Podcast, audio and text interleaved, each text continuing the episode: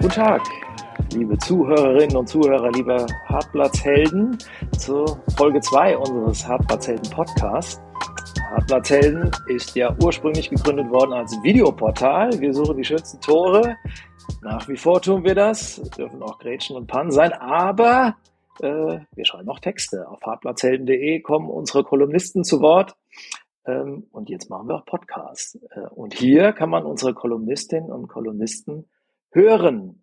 Äh, zum Beispiel äh, Yunis Kamil, den ich herzlich begrüße. Äh, er ist Forscher. Äh, seine Schwerpunkte sind Sozialentwicklung, gesellschaftliche Entwicklung im Fußball. Und er ist zugleich der Vorsitzende, der erste Vorsitzende des größten Migrantenvereins in Westdeutschland, ISC Al-Hilal äh, Bonn. Äh, und Fußballtrainer ist er auch noch äh, seit vielen Jahren, vor allen Dingen in der Jugend. Herzlich willkommen und vielen Dank, dass du da bist, Younes. Ja, cool, dass ich dabei sein darf. Freue ich mich sehr. Und einen zweiten Gast möchte ich euch noch vorstellen, nämlich Tim Frohwein. Tim ist Soziologe. Er befasst sich mit dem Mikrokosmos Amateurfußball, ist gerade ähm, auch in vielen Medien zu lesen und hören gewesen äh, bezüglich einer Studie, ähm, ja, wie amateurhaft ist eigentlich der Amateurfußball, äh, sprich, wie viel Geld wird dort verdient, ein kritischer Blick äh, in die Bezirksligen. Ähm, er ist, äh, bezeichnet sich auch als, äh, als Publizist. Äh, er ist an der Schnittstelle zur Wissenschaft äh, und äh, äh Journalismus und mit Leib und Seele, wie wir alle Amateurfußballer. Mittlerweile, darf ich das sagen, Tim, bei den alten Herren. Ähm, aber das ist natürlich ein Ehrensiegel, ja. Herzlich willkommen, danke, dass du da bist, Tim. Ja, danke auch. Ich freue mich auf das Gespräch.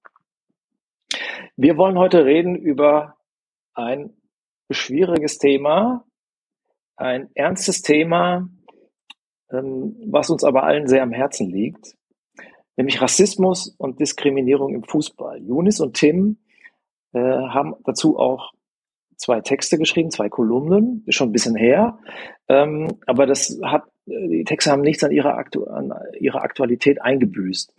Ähm, in den Show Notes werdet ihr sie finden. Und es soll eine Anregung sein für unsere Debatte heute, weil das Thema ist, äh, darüber kann man natürlich Bücher schreiben. Ähm, äh, meine Einstiegsfrage an beide ist, Warum ist das ein Thema? Welche Erfahrungen habt ihr gemacht? Erzählt doch mal bitte aus eurer persönlichen Perspektive. Jonas, magst du anfangen? Ja, ich kann sehr gerne anfangen.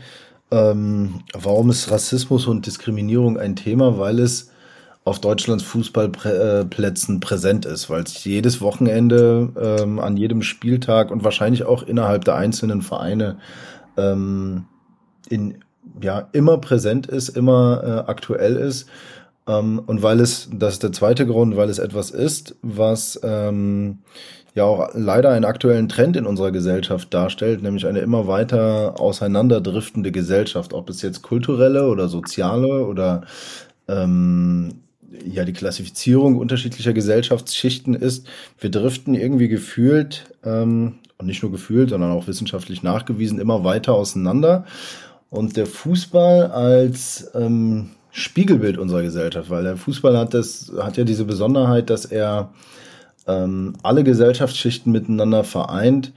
Ähm, nicht zum Beispiel wie im Hockey oder im Tennis, wo ja die, die Schnittpunkte mit anderen, äh, mit Menschen aus anderen Gesellschaftsschichten eher gering sind, hat der Fußball einfach dieses ich würde ich es Privileg nennen, ähm, weil es definitiv ein Privileg ist, die Möglichkeit an genau diesen Themen zu arbeiten, weil wir da einfach Kontakt miteinander haben. Ich erzähle immer wieder gerne die Geschichte, wie ich ähm, mit unserer Mannschaft, ich, unser Verein ist, kommt aus einem sogenannten sozial benachteiligten Stadtteil, sind wir zum Auswärtsspiel äh, zu einem anderen Verein gefahren, der aus dem, ich würde schon sagen, privilegiertesten Stadtteil in Bonn kommt ähm, da sind einfach Welten aufeinander getroffen. Da sind komplette Welten aufeinander getroffen und dann wurde das Spiel auch noch von einem Doktor so und so und so gepfiffen.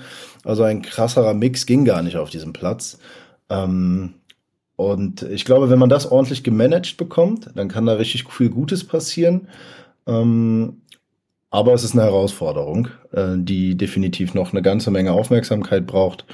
Und ja, deswegen gut, dass wir darüber sprechen. Also der Fußballplatz als äh, Arena des sozialen Miteinanders, äh, wo wir unser Zusammenleben verhandeln, aber auch unsere Konflikte austragen und managen. Tim, würdest du dem zustimmen? Ja, definitiv. Also Jonas hat es schon gerade angesprochen, das schafft keine andere Sportart in Deutschland, so viele unterschiedliche Menschen unter seinem Dach zu versammeln. Und äh, entsprechend gibt es natürlich auch dort die Konflikte, die man so in der Gesellschaft findet. Und ich glaube, dass der Fußball da eine sehr große Kraft haben kann, eben genau diese Konflikte dort zu beseitigen und dann vielleicht auch gesamtgesellschaftlich zu beseitigen. Also dass man da vielleicht Rezepte entwickeln kann in dieser Kontaktarena, um dann auch ähm, gesamtgesellschaftlich weiterzudenken. Und ich finde den Amateurfußball da gerade auch äh, nochmal deutlich wichtiger als den Profifußball, weil wir auch dadurch Untersuchungen belegt haben, dass zum Beispiel in den Stadien die Diversität und die gesellschaftliche Vielfalt eben nicht so stark ist, wie sie auf den Amateurfußballplätzen ist. Und äh, deswegen ist es ein so spannendes Feld und aus meiner Sicht auch ein leider oftmals eher zu wenig beleuchtetes Feld, auch wissenschaftlich zu wenig beleuchtetes Feld, politisch zu wenig betrachtetes Feld. Also ich hoffe sehr, dass dieser Podcast sowie die Hartplatzheldenaktivitäten generell auch dazu beitragen, dass man dem mehr Beachtung schenkt. Deutsche Schiedsrichter pfeifen immer gegen Türken. Das äh, so ist deine Kolumne betitelt in Zitaten. Das ist also kein Zitat von dir, sondern äh, was, was kannst du äh, unseren Zuhörern über dieses Erlebnis erzählen? Ja, also das ist ein Zitat äh, von einem ehemaligen Trainer von mir, der bosnischer Herkunft war. Ähm, der hat es in einer Kabinenansprache vor einem Spiel so gesagt. Und zwar, weil wir gegen eine türkischstämmige Mannschaft oder eine ähm, Mannschaft mit Türkei-Bezug gespielt haben in München. Und er wollte quasi äh, damit sagen, er hofft äh, auf einen deutschen Schiedsrichter, weil die deutschen Schiedsrichter vermeintlich immer gegen äh, türkische Mannschaften pfeifen. Und witzigerweise waren, als er das gesagt hat, neben mir zwei meiner türkischstämmigen Mitspieler gesessen. Und ich fand es so irgendwie bezeichnend für die Komplexität, die die Vielfalt im Amateurfußball auch irgendwie ausmacht. Ja, also das äh, hat mir sehr gut gefallen damals und deswegen habe ich dann auch in diesen Artikel mit aufgenommen. Nun ist pfeifen deutsche Schiedsrichter immer gegen Türken. Ist, teilst du diese Erfahrung oder im Sinne von, hast du so einen Satz auch schon mal gehört? Ähm, worauf fußt der? Ja, ich bin immer sehr, sehr vorsichtig mit so Pauschalisierungen, ohne dem Tim zu sagen, dass ich so einen Satz noch nie gehört habe. Also ich habe solche Sätze auch schon gehört. Ähm, nur nur zur Klarstellung, das ist nochmal, um das herauszustreichen, das ist ja nicht die Sicht von Tim. Also nein, nein. Wir, wir sind uns darüber einig, aber unseren Zuhörern das nochmal klar zu machen, ist, ist, er hat es aufgeschnappt, ähm, mhm. weil er es für relevant hält. Also warum ist es relevant? Warum ist dieser Satz äh, relevant und nicht einfach nur Bullshit? Ja, weil es diesen Satz in den unterschiedlichsten Ausführungen auch noch von anderen Seiten gibt. Also es ist zum Beispiel, sagen ganz oft die, die migrantischstämmigen äh, Spieler oder Vereine sagen dann auch ganz oft so, ja, der Schiri pfeift sowieso gegen uns. Oder den Deutschen musst du nur mal hart genug auf die Füße steigen, dann heulen die alle rum, dann rennen die alle weg. Ähm, oder, also es gibt es in, in den unterschiedlichsten Ausführungen. So. Oder ja, Mädchenfußball, Frauenfußball ähm, die können sowieso nicht zocken, äh, deswegen ist es ähm, äh, ist aber trotzdem schön, dann haben wir was zu gucken. So, also es gibt die unterschiedlichsten Formen der Diskriminierung von äh, jeglicher Gesellschaftsgruppe gegenüber der anderen auf dem Fußballplatz und deswegen hat er natürlich Relevanz, äh, der Satz, den der Tim gebracht hat. Äh, und er hat auch, wie vorhin schon eingangs gesagt, er hat auch Aktualität. Also es ist immer wieder, du kannst eigentlich jedes Wochenende hörst du so einen Satz. Ähm, und äh, selbst wenn du ihn nicht hörst, dann spürst du ihn. Das ist das, was ich am krassesten finde eigentlich. Ganz oft, ähm, man kann den Leuten natürlich nicht hinter den Kopf gucken, aber man, man spürt manchmal gewisse Vorbehalte Ähm, und das führt, und das ist eine Sache, die, die sehr, sehr traurig ist, selbst wenn, wenn ich den Eindruck habe, dass jemand ein gewisses Bild von mir hat, dann bestärkt das meine ablehnende Haltung gegenüber der, dieser Person auch noch.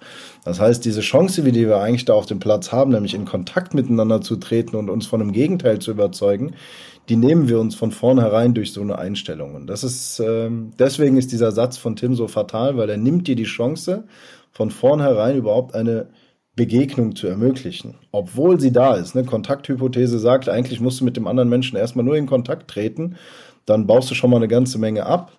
Ähm, das verhindern wir aber in dem Moment, wenn wir so denken. Und ähm, ich möchte das auch nicht von mir, von mir weisen, dass ich nicht auch gelegentlich so, so denke. Darf ich kurz was dazu sagen? Also ich finde das äh, einen total wichtigen Punkt, den der Jonas da anspricht, weil am Ende ist eben der Amateurfußball viel mehr als das, was nur auf dem Fußballplatz stattfindet. Es ist eben auch die Kommunikation darum. Äh, und äh, wenn eben bestimmte Statements von bestimmten Leuten äh, in Kabinen oder im Vereinsheim oder sonst wo getroffen werden, dann haben die immer eine Wirkung. Ja? Und äh, gerade wenn es irgendwie Führungsspieler oder Führungspersönlichkeiten in Vereinen sind, dann äh, hat es vielleicht auf Jüngere äh, eine gewisse Wirkung. Ne? Also wir sprechen ja auch vom Verein als Sozialisationsinstanz und da sind halt einfach bestimmte Akteure, die haben eine, einen größeren Einfluss auf andere. Und deswegen ist es auch so wichtig, dass man diese Kommunikation betrachtet und vielleicht dann auch in gewisser Weise hier verändert.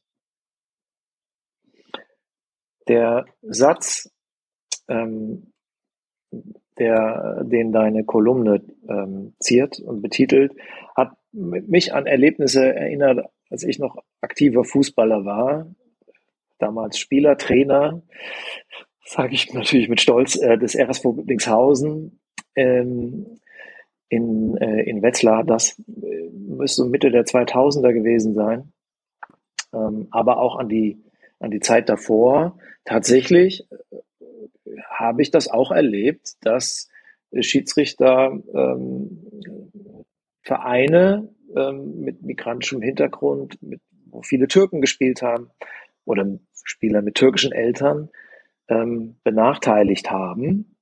Ähm, das hat sich manchmal im Spiel ergeben, manche kamen auch schon vielleicht mit der Absicht auf den Platz. Ähm, auf der anderen Seite, und das sage ich jetzt, muss ich dazu sagen, ich bin sozusagen weißer Mann, und da gehöre zu den äh, nicht diskriminierten Mehrheiten in unserem Land, ähm, habe ich aber auch Spiele erlebt, wo Mannschaften, Türkgücü Wetzlar beispielsweise, ähm, auch sehr hart zur Sache gingen und sich auch sehr schnell als Opfer gefühlt haben. Ich verstehe das. Ich habe es verstanden, weil sie sehr schlechte Erfahrungen gemacht haben mögen, aber in dem Spiel dann auch relativ schnell diesen Satz parat haben. Ich habe ihnen das nicht verübelt. Das war halt so ihre Erfahrung. Ähm, ähm, sozusagen, das ist jetzt alles 15 Jahre her, 20 Jahre her, 25 Jahre her. Äh, ihr seid noch näher dran als ich, der 50 jetzt ist. Ähm, wie, wie, wie seht ihr das? Äh, darf ich als alter weißer Mann überhaupt mitreden bei dem Thema? Äh, und ähm, wisst ihr, wovon ich, äh, worauf ich anspiele? Und hat sich da was verändert in der Zwischenzeit? Ja, Tim, wenn du erlaubst, dann steige ich kurz ein. Ja. Ähm, also vorneweg, du musst äh, nicht nur du darfst äh, da mitreden, sondern du musst sogar mitreden, weil du äh, aktiver Teil dieser Gesellschaft bist. Und wenn du im Fußball aktiv bist, dann brauchen wir deine Sichtweise auf das Ganze. Ich brauche dich sozusagen als Spiegelbild von, äh, ähm, von mir und meinem Verhalten, damit ich merke, okay, so komme ich da drüben an, das löst mein Verhalten auf der anderen Seite aus und das führt wiederum dann bei dir wieder zu diesen Reaktionen äh, und das kann ich dir dann wieder zurückmelden. Also deswegen, ähm, das steht vollkommen außer Frage, dass du an dieser Debatte teilhaben musst. Ähm, und was du da beschreibst, ist äh, eine verdammt komplexe Angelegenheit, weil die Frage ist hier zuerst, ist, was war hier zuerst, Huhn oder Ei? War dies, die Diskriminierung zuerst oder war das, wir nennen es jetzt mal vermeintliche Fehlverhalten oder das sich begeben in Opferrollen ähm, vieler, vieler benachteiligter Schichten oder vieler benachteiligter Gruppen war das zuerst. Das, das können wir hier an der Stelle nicht klären. Ich glaube, was wir aber beide wissen müssen oder was wir alle wissen müssen, ist, ähm, dass wir dass es beides gibt. Also es gibt die Diskriminierung seitens Schiedsrichtern, es gibt die Diskriminierung seitens anderer Mannschaften, äh, Zuschauer. Ich sage immer das, was wir im Internet unter in Facebook oder Instagram Kommentaren lesen, nur was die Leute nicht persönlich aussprechen würden. Das hören wir am Wochenende am Spielfeldrand. Auf der anderen Seite gibt es auch ganz, ganz, ganz viele Vereine. Hm, ich spreche jetzt einfach als, als Vertreter von Migrantenvereinen. Ähm, natürlich darf ich nicht für alle sprechen, aber ich spreche, jetzt einfach mal aus meiner Erfahrung, die sich auch massiv daneben benehmen. Ähm, das steht außer Frage. Die, äh, und das ist das, was ich vorhin meinte.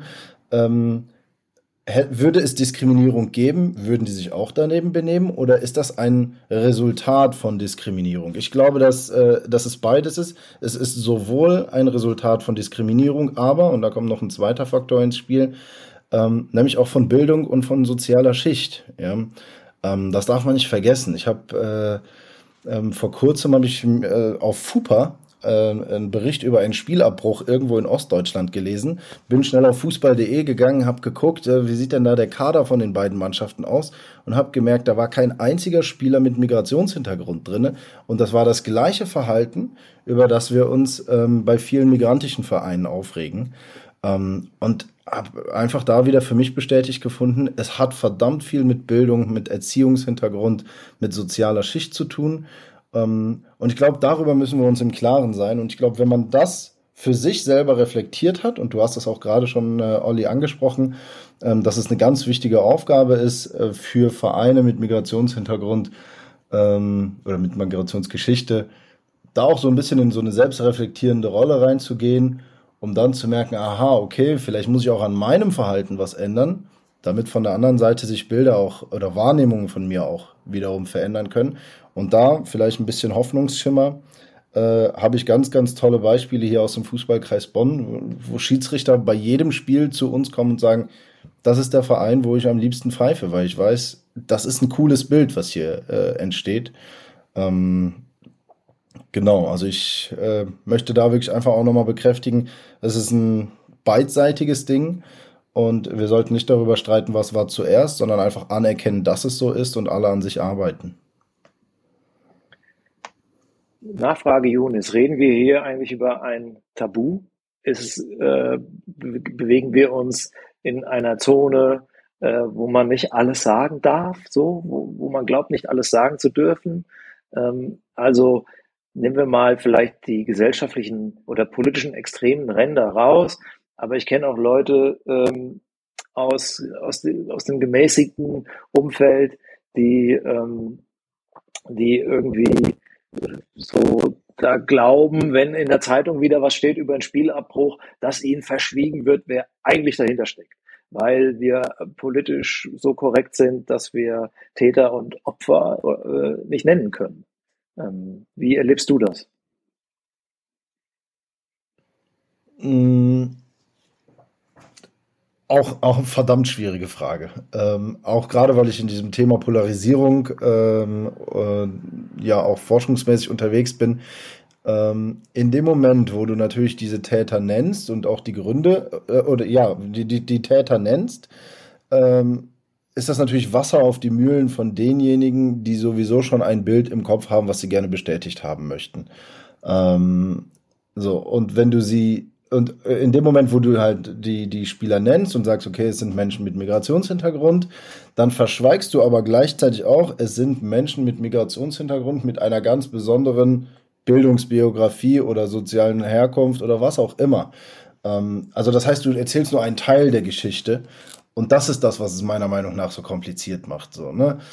Eigentlich sollten wir nicht über, sollte es kein Tabuthema sein. Das Problem ist, wenn ich die ganze Wahrheit auf den Tisch lege, ähm, oder nicht, die, wenn ich die, sorry für das Verhaspel gerade, ich setze den Satz nochmal an.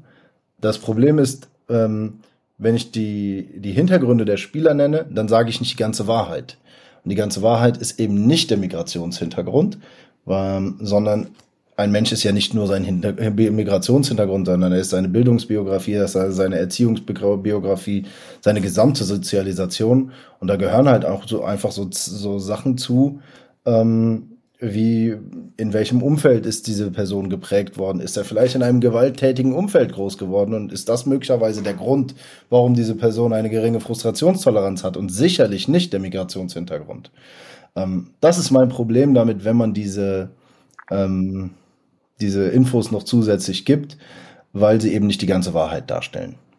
Ja, ich würde da gerne an der Stelle noch ergänzen. Ich bin vor kurzem über den Begriff Kulturalisierung gestoßen, ähm, der quasi bedeutet, dass man bei Problemlagen immer erstmal äh, so eine kulturelle Brille aufsetzt ja, und dann eben in so einem Fall quasi äh, etwas auf die kulturelle Herkunft, auf den Migrationshintergrund schiebt, ohne da richtig genau hinzuschauen. Also ich möchte es nur noch mal bekräftigen, was der was der Younes gesagt hat. Es wird einfach gesagt hat, äh, es wird einfach zu wenig differenziert. Es wird zu wenig differenziert betrachtet, glaube ich. Im Grunde müsste man quasi, also so als Soziologe würde ich sagen, müsste man, um einen Menschen richtig beurteilen zu können, äh, wirklich ganz genau seine Biografie kennen, was natürlich irgendwie sehr selten möglich ist. Ähm, und äh, deswegen haben wir da so große Probleme und fangen dann an, eben Menschen in Schubladen äh, zu stecken, weil es für uns auch Komplexität äh, reduziert. Aber ist es nicht ein bisschen auch deine Aufgabe als Soziologe, gewisse Cluster äh, zu identifizieren? Also Schubladen auf und zu zu machen. Äh, ich meine, so ein abwertender Begriff, ich weiß, aber es gibt ja schon irgendwie gewisse Muster äh, und gewisse Wahrscheinlichkeiten und ähm, soziale Faktoren, die für bestimmte Gruppen eben zu einem gewissen Verhaltenscodes führen, oder? Genau, aber wie du schon sagst, es geht um Wahrscheinlichkeiten. Ne? Also wenn einer äh, aus einer bestimmten Schicht kommt, dann hat er eine gewisse Wahrscheinlichkeit, dass er äh, vielleicht denselben Bildungsabschluss wie sein Vater erreicht. Ja? Aber dazwischen sind ganz viele Faktoren, äh, drin, die diesen Weg auch verändern können, nämlich zum Beispiel die Bildungsinstanzen, durch die derjenige durchgeht. Ähm, also sprich, wir haben keinen Determinismus. Es geht um Probabilismus, wenn man so will, also wirklich um Wahrscheinlichkeiten. Und das ist, äh, das ist sehr wichtig. Und man kann natürlich die Gesellschaft irgendwie versuchen zu clustern, aber ich glaube zum Beispiel, dass wir heute in einer sehr individualisierten Gesellschaft leben, in der bestimmt, bestimmte Schubladen nicht mehr so richtig funktionieren, obwohl wir sie noch in unseren Köpfen drin haben. Ja, und genau da muss man dann eben genauer hinsehen und das äh, machen die wenigsten. Ich will mich da jetzt auch überhaupt nicht irgendwie ausnehmen. Mir passiert es ganz genauso. Aber vielleicht äh, kann ich durch meine Ausbildung als Soziologe da ein Stück weit mehr drüber reflektieren oder so. Ja, das, das hoffe ich zumindest immer. Ich kann es jetzt auch nicht genau sagen. Äh, wie gesagt, das ist meine Hoffnung. Ja, ich möchte, ähm, äh, Olli, auf deinen Einwurf ne, mit den Clustern möchte ich vielleicht auch noch eingehen. Ähm, und zwar, vielleicht müssen wir die Cluster neu sortieren. Vielleicht sollten wir nicht in äh, Migrationshintergrund, kein Migrationshintergrund denken, sondern vielleicht müssen wir einfach ähm, eher wirklich genau wie der äh, Tims gerade gesagt hat, vielleicht müssen wir eher darüber nachdenken, okay, da kommt jemand aus einer bestimmten äh, sozialen Schicht oder hat einen gewissen Bildungshintergrund oder kulturelle Prägung oder was auch immer. Ähm, weil äh, auch so um, um ähm, ja, unseren Zuhörern so ein bisschen, ich, ich stelle mir gerade vor, wie der ein oder andere Zuhörer in seinem Kopf gerade hat, so, naja, aber ständig, äh, wenn ich irgendwie gegen Migrantenvereine spiele, dann passiert da ständig was. Ja. Ähm, und da, dem würde ich entgegnen und sagen, ja, das, das mag sein, aber das hat nichts mit dem Migrationshintergrund zu tun, sondern das hat wahrscheinlich damit zu tun, dass diese Menschen aus ganz bestimmten Prägungen, ja, unterschiedlichen Prägungen zusammengeklustert sind. Und du kannst genau das gleiche Team, ja, ohne Migrationshintergrund, findest du in Ostdeutschland und genau die gleichen Verhalten. Jetzt bin ich schon, jetzt bin ich diskriminierend gewesen, sorry, aber du kannst sie woanders finden. Ähm, in Deutschland komplett ohne Migrationshintergrund und die gleichen Verhaltensweisen. Das heißt, uns muss klar sein, ich bin ein Mensch mit Migrationshintergrund ähm, und ich bin, äh, ja, ich habe viele Privilegien der deutschen Gesellschaft äh, genossen habe einen relativ hohen Bildungsgrad und mir, nichts, mir liegt nichts weiter fern, als gewalttätig auf dem Platz zu sein.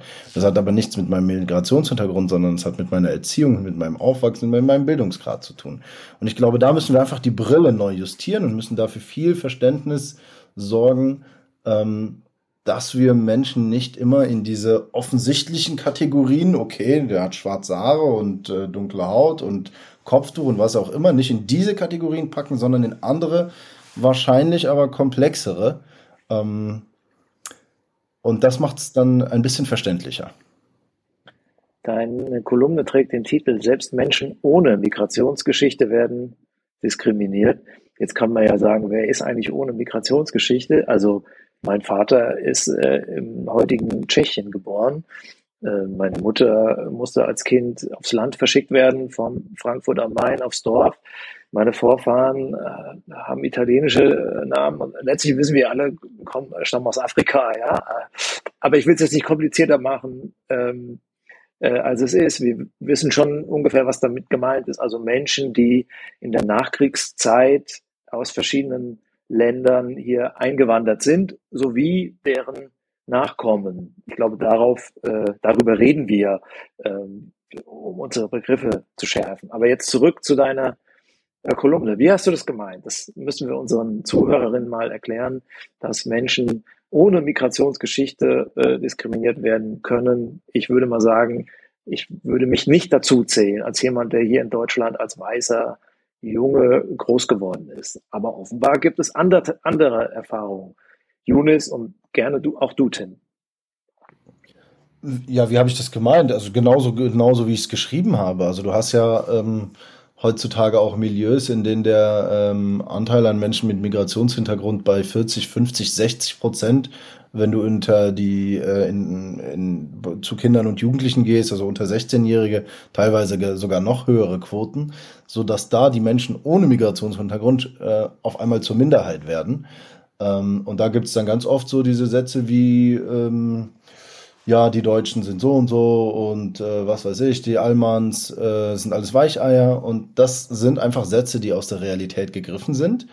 Ähm, aber ich habe ja auch eingangs schon gesagt, ein ganz großes Thema, ähm, sowohl in meiner Forschung als auch was mich persönlich be beschäftigt, ist halt gesellschaftliche Polarisierung. Ähm, und dass wir nämlich Menschen mit Diskriminierungserfahrungen leiden da, neigen dazu, selber auch zu diskriminieren. Das ist ja das Fatale an dem Ganzen. Ja, ich habe Diskriminierung erfahren. Daraus entsteht dann so ein Wir gegen die. Ja, und dann kapselt man sich in eigene Milieus ab und macht dann daraus so, wir sind besser als die, um sich selber, um den eigenen Status zu erhöhen. Und das passiert in der, das passiert in der Alltagsrealität, äh, ob es jetzt in der Schule oder im Fußball ist, tagtäglich. Also meine Kinder berichten das. Ähm, teilweise muss ich äh, auch mal erzieherisch eingreifen, wenn ich höre, wie meine Kinder da, da über andere sprechen. Und meine Kinder sind in Deutschland geboren und meine Tochter behauptet von sich aus, äh, auch ich bin deutsch und in Deutschland geboren, aber trotzdem verfällt sie manchmal in diese, in diese Sprache. Und äh, letzter Punkt noch, gerade wir als Verein, der ähm, ja einen großen Teil seiner Mitglieder äh, mit Migrationshintergrund hat, haben eine ganz große Verpflichtung, eben dieses Wir gegen die aufzulösen. Ja, das ist äh, vielleicht in erster, im ersten Moment klingt das erstmal paradox, dass man sagt, okay, ihr heißt doch so, da macht ihr das doch ganz speziell. Ähm, ihr macht es doch schon alleine durch euren Vereinsnamen.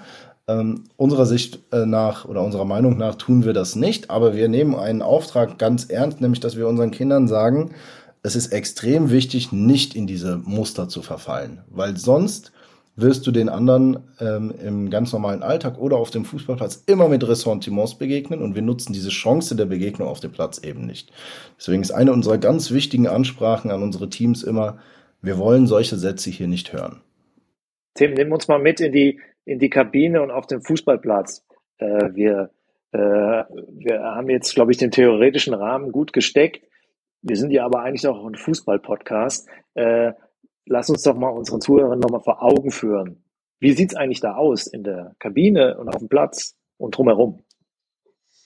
Also was ich beobachte jetzt an meinem eigenen Verein, den ich jetzt, in dem ich schon seit über 20 Jahren jetzt im, im Herrenbereich spiele, ähm, ist, dass, dass wir als Verein dann einen großen Wandel durchgemacht haben in den Herrenmannschaften, ähm, nämlich dass wir immer vielfältiger geworden sind. Also als ich ange angefangen habe, ich bin selber in einem eher ja, bunten Stadtviertel aufgewachsen, habe aber dann in der Jugend zu einem Verein gewechselt, der eher in einem bürgerlichen Stadtviertel ist in München. Und äh, in dieser Mannschaft damals, in der Herrenmannschaft, da waren fast ausschließlich, wenn man so will, Kartoffeldeutsche, ja, wenn man jetzt diskriminierendes ausdrücken will. Ansonsten auch Autochtone oder wie auch immer, ne? also Leute, die eben vielleicht jetzt keinen Migrationshintergrund hatten nach dem äh, Zweiten Weltkrieg. Und ähm, das hat sich krass gewandelt in den letzten 20 Jahren. Dieser Stadtteil hier, in dem ich wohne, ist entsprechend auch vielfältiger geworden. Und weil du, Younes, ja auch gerade dieses Wir gegen die anderen angesprochen hast, ähm, damit ist auch das Wir quasi anders geworden. Also ich glaube, der Fußball funktioniert natürlich auch sehr stark durch Wir gegen die anderen, aber auf einem sportlichen Level bestenfalls. Ähm, man hat eine gewisse Identität als Mannschaft und diese Identität hat sich eben bei meinem Verein ziemlich verändert. Heute ist über die Hälfte oder annähernd die Hälfte haben einen Migrationshintergrund. Und äh, trotzdem äh, sind wir quasi noch ein Wir. Und äh, es ist, also ich spüre das zumindest so und ich glaube viele andere auch.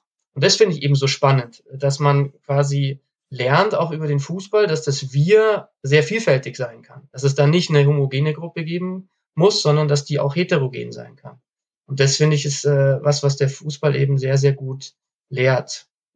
Fallen euch Beispiele ein, dürfen auch gerne zurückliegen, äh, an denen wir das ein bisschen konkreter ähm, diskutieren können?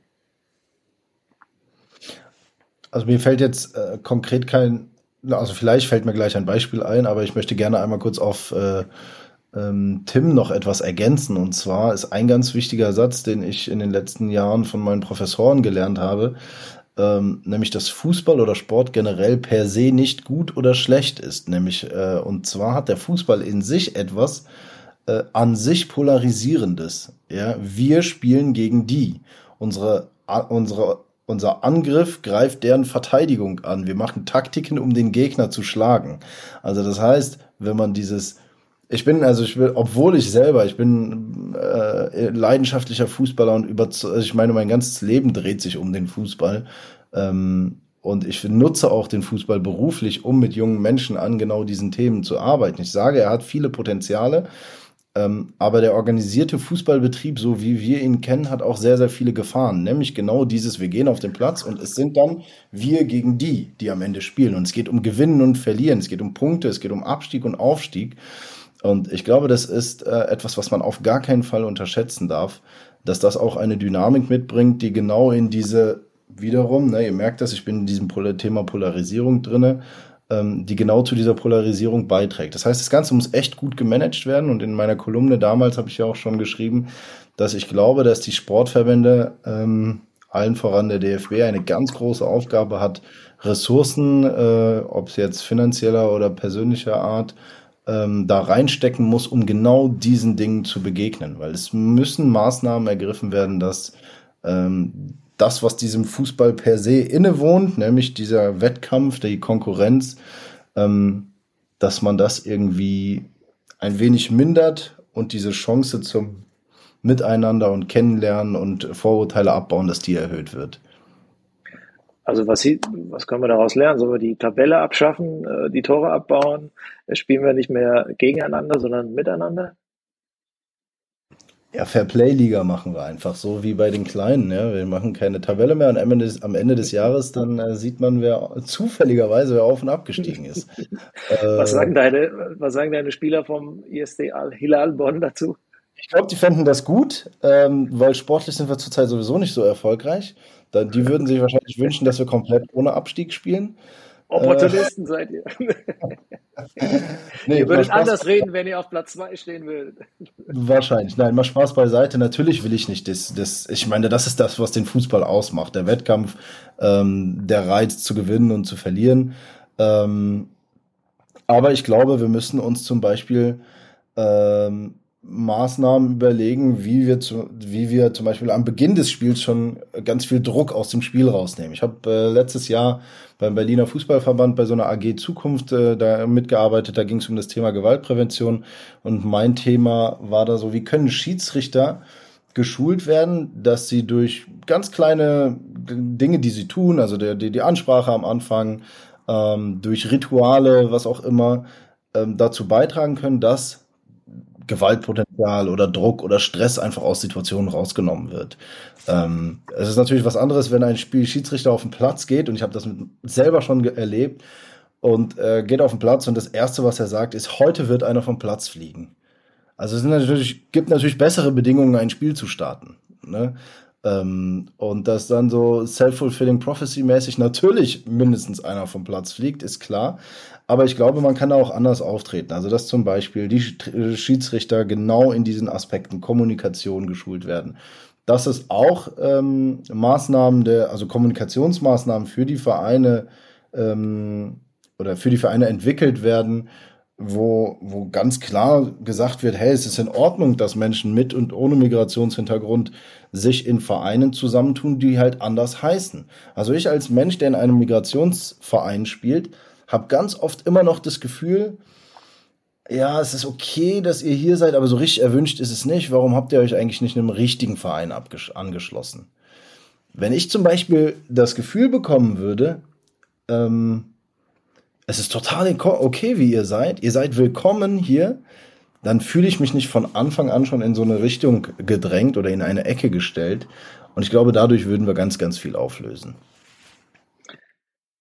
Äh, Tim, Frage an dich. Ähm, ich kenne auch den Vorwurf, den Younes jetzt gerade referiert hat, an migrantische Vereine. Warum äh, äh sozusagen bildet ihr überhaupt eure eigenen Blasen? Macht doch bei beim deutschen äh, Verein mit. Ähm, ich sage dann immer, naja, immerhin ist es schon mal ein Schritt der Integration, dass man in derselben Liga spielt, dasselbe Spiel spielt.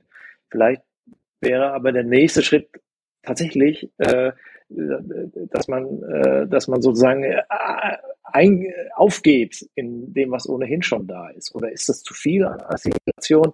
Ähm, wie sieht das der Soziologe äh, Tim Frohwein und auch der, der Fußballer?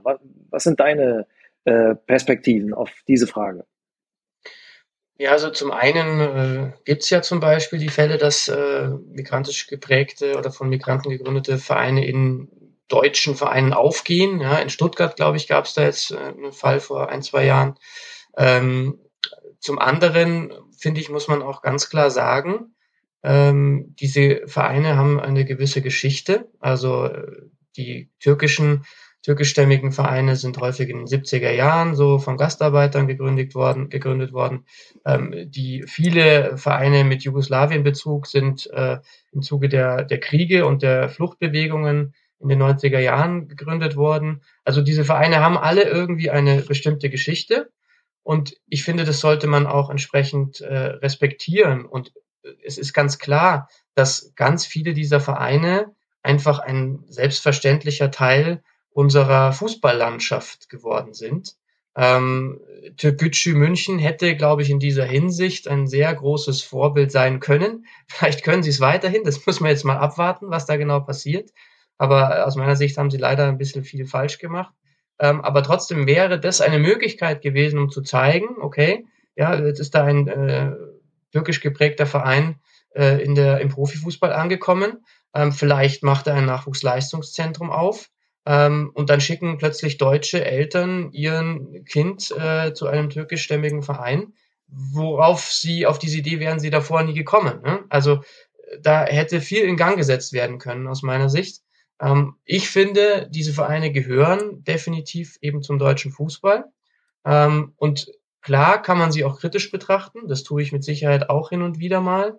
Aber meine Erfahrung ist jetzt auch in, in München, in einer Großstadt, in einer vielfältigen Stadt, dass äh, diese Vereine eben ja auch gar nicht mehr so homogen sind. Ne? Also da spielen dann entsprechend auch ähm, bei den türkisch geprägten Vereinen spielen irgendwie Leute aus äh, Rumänien oder äh, die aus Afrika stammen und so weiter. Also diese Homogenität, die hat sich sowieso schon aufgelöst und deswegen sollte man sie, glaube ich, weniger kritisch betrachten und es ist nach wie vor für viele Menschen, die in diesen Vereinen dann auch aktiv sind, wichtig, dass sie diesen, dass sie diesen Namen tragen. Die, die wollen sich nicht umbenennen. Ne? Also das, äh, glaube ich, war bei Türkimspor Berlin war das auch mal eine äh, Diskussion und die haben gesagt, nein, das ist, das ist unsere DNA. Das sagt ein, ein ich glaube, deutscher Vereinsvorsitzender oder einer, der da im Vorstand sitzt, der, der deutsch ist, der sagt, das, das ist unsere DNA, wir wollen keinen anderen Namen haben. Ne? Wir kommen halt nun mal daher. Es ist unsere Geschichte, so wie Schalke eine Geschichte hat und Bayern eine Geschichte hat und so weiter. Seid ihr eigentlich schon mal diskriminiert worden oder andersrum? Habt ihr schon mal jemanden diskriminiert? Äh, ähm, jetzt wird es Zeit für die Beichte oder für die für, die ehrlich, für den ehrlichen Moment in diesem Podcast. Ja, also bei mir ist es tatsächlich auch so, dass ich ja ähm, ein relativ südländisches Aussehen habe. Also zumindest wird mir das hin und wieder gesagt und entsprechend äh, ist mir tatsächlich auch schon begegnet, dass mir jemand das Wort Kanake an den Kopf geworfen hat. Ähm, es war für mich, da, da ist es ein, zwei Mal passiert irgendwie und äh, sehr seltsames Gefühl auf jeden Fall. Ähm, und äh, gleichzeitig äh, würde ich schon von mir behaupten, dass ich äh, solche Wörter ähm, nie, mein, nie meinem Gegenspieler an den Kopf geworfen habe. Also das ist mir auch tatsächlich einfach extrem wichtig, schon, schon immer gewesen. Ich bin, wie gesagt, in einem sehr bunten Stadtviertel aufgewachsen, hatte schon immer Leute, die aus der Türkei kamen oder sonst woher in meinem sehr engen Umfeld. Und äh, klar hatte ich auch mit denen meine Konflikte, aber ähm, ich kann mich nicht erinnern, dass ich dann irgendwie äh, rassistisch beleidigt habe. Ich meine, das ist, mein, mein Leben ist auch mittlerweile 38 Jahre lang äh, und äh, kann mich nicht mehr an alles erinnern. Aber bewusst möchte ich sowas wirklich ähm, einfach nicht sagen, weil ich weiß, was es für eine Wirkung entfalten kann. Äh, und jetzt als mittlerweile alter Spieler ist es mir noch viel wichtiger, dass man da irgendwie so eine, so eine gewisse Vorbildrolle hat, ähm, weil genau das dazu führt, dass eben bestimmtes Verhalten dann auch entsprechend nicht mehr, nicht mehr vorkommt, weil es eben durch Leute wie mich sanktioniert wird oder so. Ja, finde ich super, Tim. Ich bin äh, nicht so unbescholten wie du. Ähm, ich habe auch schon äh, ausgepackt, möchte gar nicht ins Detail gehen ähm, und bin es ist vielleicht natürlich ein bisschen was anderes, wenn man, du sagst, du bist in einem sehr bunten Stadtteil groß geworden. Ich bin nicht in so einem bunten Stadtteil groß geworden, sondern ein, in einem eher sozial benachteiligten und wo du als junger Mensch ganz oft das, ähm, ja, in so einem, in so einer Gemengelage an Gefühlen aufwächst. Ja, wir sind hier komplett sozial benachteiligt. Die gesamte Gesellschaft ist eigentlich gegen uns. Die Deutschen äh, wollen gar nicht, dass wir erfolgreich sind. Also sind es irgendwann auch die Scheißdeutschen. So, ne, das passiert schon mal. Natürlich bin ich jetzt, ähm, ich bin nicht ganz so alt wie du, Tim. Ich bin erst 37. Ähm, das ist mir wichtig, das zu betonen. Ähm, aber natürlich ist mir das in diesen, in dieser Zeit, äh, also in diesen 37 Jahren auch schon passiert. Aber ähm, ich würde sagen, die letzten 15 Jahre nicht mehr und auch genau aus genau den gleichen Gründen wie du. Irgendwann bist du in deinem Leben äh, auch an so einem Punkt angekommen, wo du merkst, okay, mh, durch Selbstreflexion, durch ähm, ja, ein, ein kritisches Hinterfragen von sich selber, merkt man dann auch, okay, ja, es hat vielleicht auch was mit mir zu tun. So, und ich glaube, das ist auch etwas, was wir an unsere Jugendspieler weitergeben möchten. Ähm, nämlich nicht sofort immer in die Opferrolle zu gehen, sondern sich erstmal an die eigene Nase zu packen und zu fragen, vielleicht hat mein Verhalten zu der Reaktion der anderen Person geführt. Ähm, und wir machen das an so einem ganz einfachen deutschen Sprichwort fest, nämlich der Klügere gibt nach. Ähm, erstmal sich selber fragen und vielleicht durchbricht das dann diesen Teufelskreis. So, es ist für viele junge Menschen nicht immer leicht, aber es ist nicht unmöglich, weil wir es selber in unserem Verein erleben, tagtäglich oder Woche für Woche, dass es sich lohnt, fleißig in diesen Bereichen zu sein und die Kinder diese Sachen zu lehren.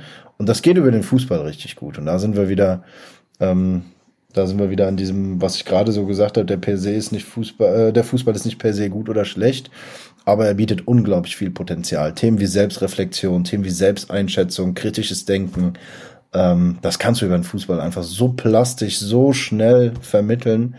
Ähm, und das ist Gold wert für die Kinder. Und zwar nicht nur im Fußball, sondern auch dann im weiteren Verlauf ihres Lebens. Ich möchte noch kurz was hinterher schieben. Ähm, nicht, dass ich hier so mich als Unschuldslamm darstellen möchte. Also ich habe jetzt wirklich deine Frage, Olli, auf äh, ja, die Aktivitäten auf dem Fußballplatz bezogen. Und da würde ich wirklich von mir behaupten, dass ich so ein, ein gewisse Wörter einfach nicht in den Mund genommen habe in meiner Laufbahn. Aber ich habe mit Sicherheit auch drüber nachgedacht. Ich habe bestimmte Gedanken gehabt. Ich habe mit Sicherheit auch mal mit irgendwie engen Freunden äh, bestimmte Wörter in den Mund genommen. Also ich möchte mich da jetzt wirklich nicht äh, ja, perfekt machen.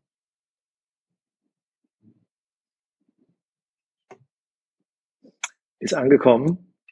Ähm, Younes, zum Abschluss und auch Tim natürlich, äh, ein Vorfall aus der Champions League. Also wir reden ja eigentlich immer über Amateurfußball, aber auch die Champions League gibt uns ja, also der Profifußball gibt uns ja Beispiele.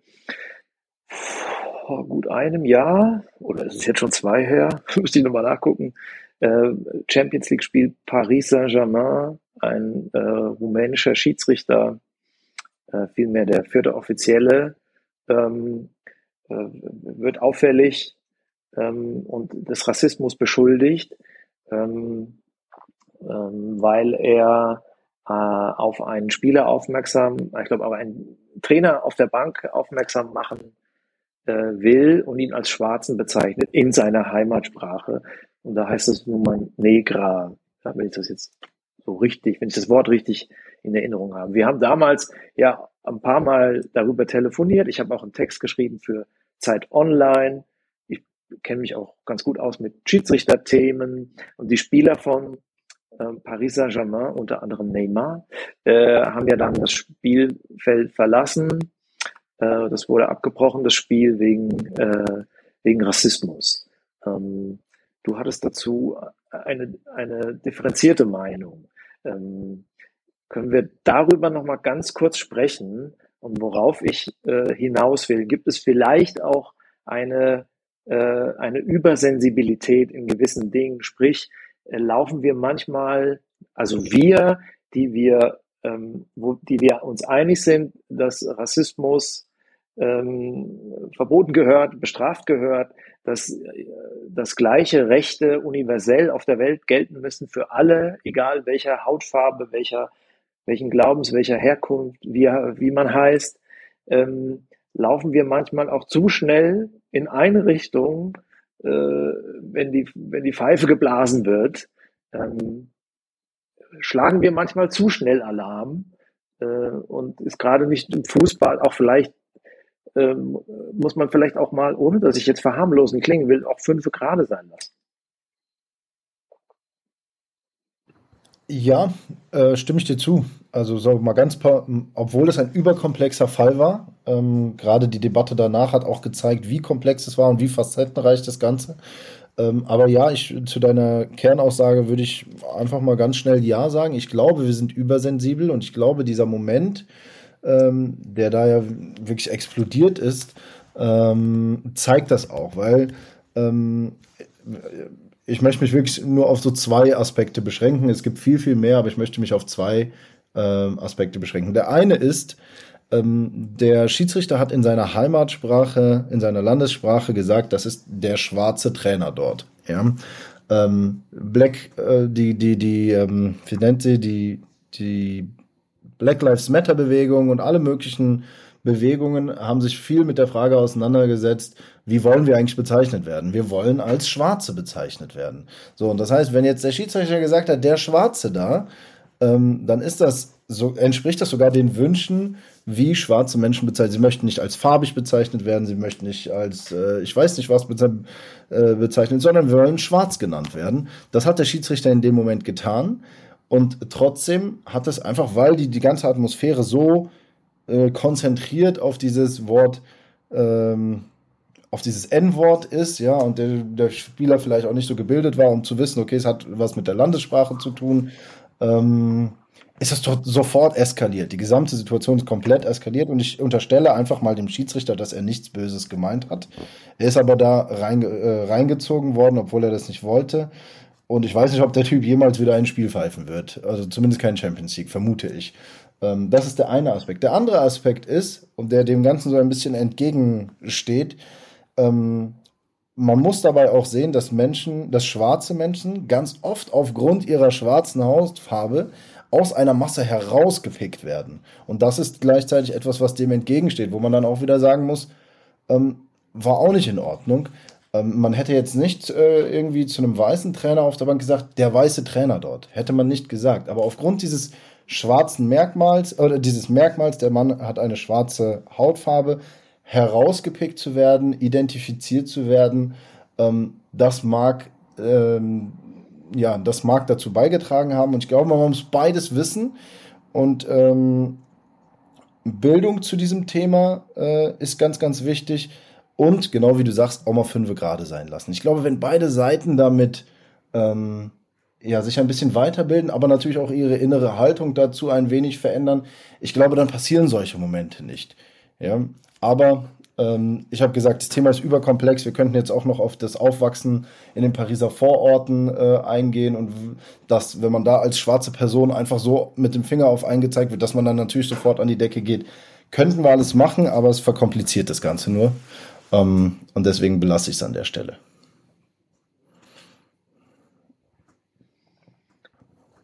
Julius, kurze Nachfrage. Du bist auch mal als Weißer bezeichnet worden. Ich erinnere mich an die Anekdote, die, die du erzählt hast.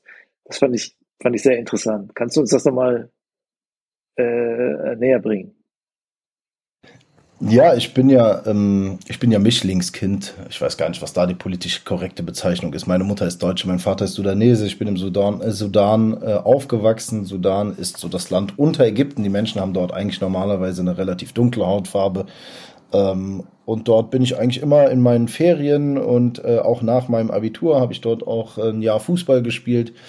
Und ähm, ja, da passierte das schon relativ häufig, dass man gesagt hat, dass man mich mit einem Wort für Weiße bezeichnet hat, was mir nicht gut gefallen hat. Also da, und da habe ich echt auch so dieses Gefühl des aus der Masse herausgepickt werdens aufgrund eines äußeren Merkmals. Das Gefühl konnte ich total gut nachvollziehen.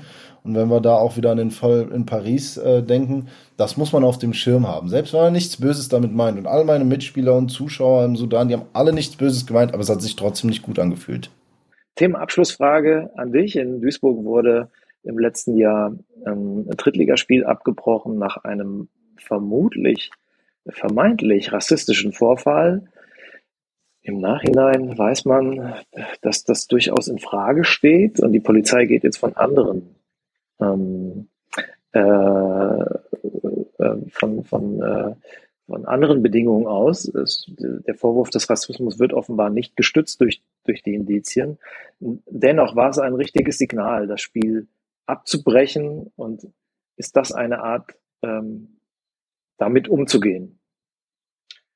Also der Younes hat gerade zu dem Fall mit dem Schiedsrichter gesagt, äh, dass der überkomplex war. Ähm, ich glaube, dass viele dieser Fälle sehr kompliziert sind. Und äh, auch da sehen wir jetzt ja irgendwie, wenn man die neuesten Erkenntnisse äh, sieht oder liest, dann äh, ist, muss man das Ganze wieder ein Stück weit anders betrachten vielleicht. Äh, trotzdem, aus meiner Sicht ist die Geste, die da gezeigt wurde, nämlich, dass man eben beschlossen bei rassistischen Beleidigungen auch wirklich Konsequenzen zieht, die, die ist für mich ziemlich wichtig. Ähm, das ist im Amateurfußball nicht anders äh, wie im Profifußball. Also man kann durch eben solche Gesten auch entsprechend nochmal deutlich machen, was die Normen sind, nach denen man hier leben will. Ähm, ich erinnere mich auch, wie ihr beide sicherlich auch gut an diese Schweigeminute und derjenige, der halt die Fresse gerufen hat. Ähm, das war auch eine Geste, die eine gewisse Wirkung hatte, ja, und die gezeigt hat, weil dann auch viele gejubelt haben und geklatscht haben äh, in der Reaktion darauf, ähm, die gezeigt hat, welche Normen wir denn haben wollen in Fußballstadien. Und deswegen fand ich das schon eine sehr bemerkenswerte äh, Aktion und äh, glaube auch, dass es in Zukunft richtig ist, äh, so zu reagieren. Allerdings, vielleicht muss es eindeutiger sein und äh, ich weiß nicht, wie man diese Eindeutigkeit immer herstellen kann. Ne? Und das ist genau das, wo, wo, wovon, glaube ich, der Younes auch gesprochen hat. Äh, es ist überkomplex manchmal. Ja, die Bandbreite der Reaktion kann ja auch ein bisschen größer sein, als immer nur ein Spiel abzubrechen. Das war sicherlich jetzt das Maximale. Das vermutlich nicht der neue Standard und ich würde bezweifeln, ob, ob das auch auf allerhöchstem Niveau funktioniert, sprich, ob ein WM-Finale äh, in Doha oder sonst wo abgebrochen werden würde. Aber ähm, who knows? Ähm, das war's für heute, liebe Zuhörerinnen und Zuhörer. Folge 2 äh, Hartplatzhelden Podcast. Vielen Dank fürs Zuhören und Ihre Aufmerksamkeit.